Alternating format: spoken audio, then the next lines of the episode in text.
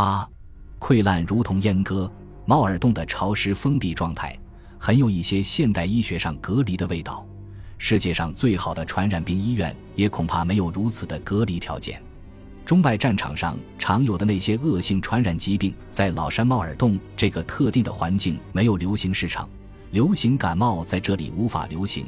有哮喘疾病的兵在洞里很少复发，洞内的锅碗瓢盆经常以罐头盒子代替，谁有病是谁的专利。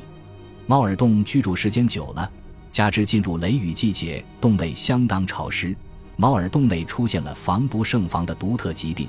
有的阵地则这疾病如同共产主义一样，人人有份。比敌人更为难于对付的灾难，再一次光顾度日如年的猫耳洞氏族。由于在洞内沉闷，整日汗水流淌，裆部长期被汗水侵蚀，污垢与盐分得到积累，红色癣菌、白色球菌等细菌得到繁殖，加上缺水、不刷牙、不洗脸，当然就无法洗屁股了，以致出现了烂裆这个如同阉割的奇怪疾病。猫耳洞人是不洗手的，打扑克的时候，兵们一只手抓着牌，另一只手在裆部不停地搓，手出来又黏又湿。抓过牌甩出去，那扑克牌上就有了红与黄的痕迹。久而久之，烂裆成为猫耳洞的共产主义，被大家分享了。烂裆与猫耳洞结下了不解之缘。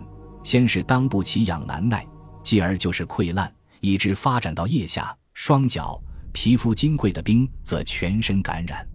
抓痒成为猫耳洞一个不需要下达命令而整齐动手的异常景观。只要一个在抓痒。其他的兵仿佛受到感染一样，立刻双手兜住裆部，在试探着搓。睾丸处烂得最厉害，猫耳洞氏族称为烂蛋，烂的都不成形状，只剩下烂乎乎的一堆透明的液体，黄色的水分和红色的血迹渗透出来。只要人坐着不动，不一会便把大腿根与裆部粘在一起，又是最痒处，挠又无法挠，忍受不了，只有双手搓，搓来搓去，搓遍了形。疼痛难忍才罢休，这个地方比较贵重，裤头在上面，一则不方便搓，二则稍微不小心，裤头被血水渗透与肉粘在一起，那种撕裂般的感觉，如同阉割一样，可不是好受的。因此，坦然的人为了自己的方便，毅然脱去了裤头；害羞的兵坚持了没有几日，便也坦然地脱去了裤头，成为世界军事斗争历史上光着屁股打仗的唯一一个独特景观。也成为老山独有的风景，走路很难受，挺拔的兵走路都变了姿势，成了罗圈腿，扎着脚，两腿成 O 型，一步一步的挪，就像裆部揣着一个极为宝贵的怕挤压的宝贝一样。偶尔首长来视察，看望大家需要集合，那种姿势特别难看。首长看到这种姿势，唯有苦笑着安慰兵们：条件是艰苦点，但是要相信上级，条件会改善的。困难是要靠自己克服的。我们相信你们会克服困难，战胜困难的。听着如此空洞的安慰，兵们也只有报以苦笑，甚至强作精神，坚决完成任务。首长看着裸体的下属的痛苦模样，也无法拿出必须注意军容风纪的理由来。得到默许，兵们更加肆无忌惮地裸露着身体来搓自己的奇痒难耐。倒是有战斗的时候，兵们在积累经验后的动作很麻利。迅速提起枪，顺手拿几颗手榴弹，几大纵就蹦跳着冲出洞，迅速在战壕的射击位置卧倒，进入战斗状态。打起来也忘记了疼痛。有时遇到天气好出太阳，兵们除了警戒外，一律带着武器出来，一坐一长排，尽可能的让太阳晒晒溃烂的地方。这叫晒弹，是猫耳洞氏族发明的难得的疗法之一。在洞内，一切都是潮湿的，都要发霉。衣服发霉，布满绿毛；木头发霉，腐烂，长出了一串的蘑菇。人的洞内发霉就是溃烂。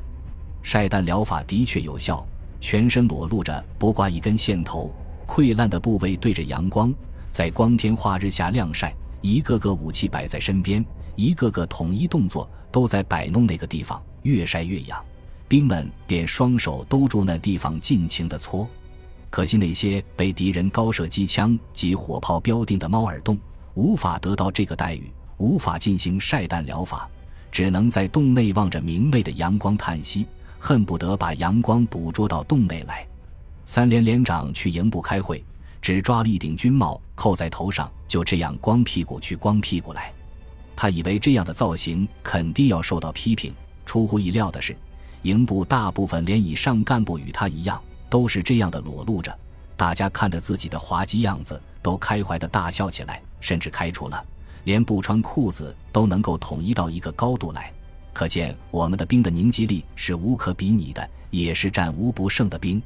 这样的玩笑，经过半年时间。由四川制药厂生产的一种用塑料袋封闭的带有药液体的封闭浴巾装备到前线，每块手帕大小，内装浸有药水的纱布，专门用于敷溃烂的裆部，很有效。同时，首长加大了水的供给，军工及之前民兵加大了水的供应，每人每天可以保证使用四斤水，三斤饮用，一斤就是用来清洗裆部。经过多种措施。后烂裆的疾病得于控制，烂裆的已经大幅度减少，条件逐渐得到改善。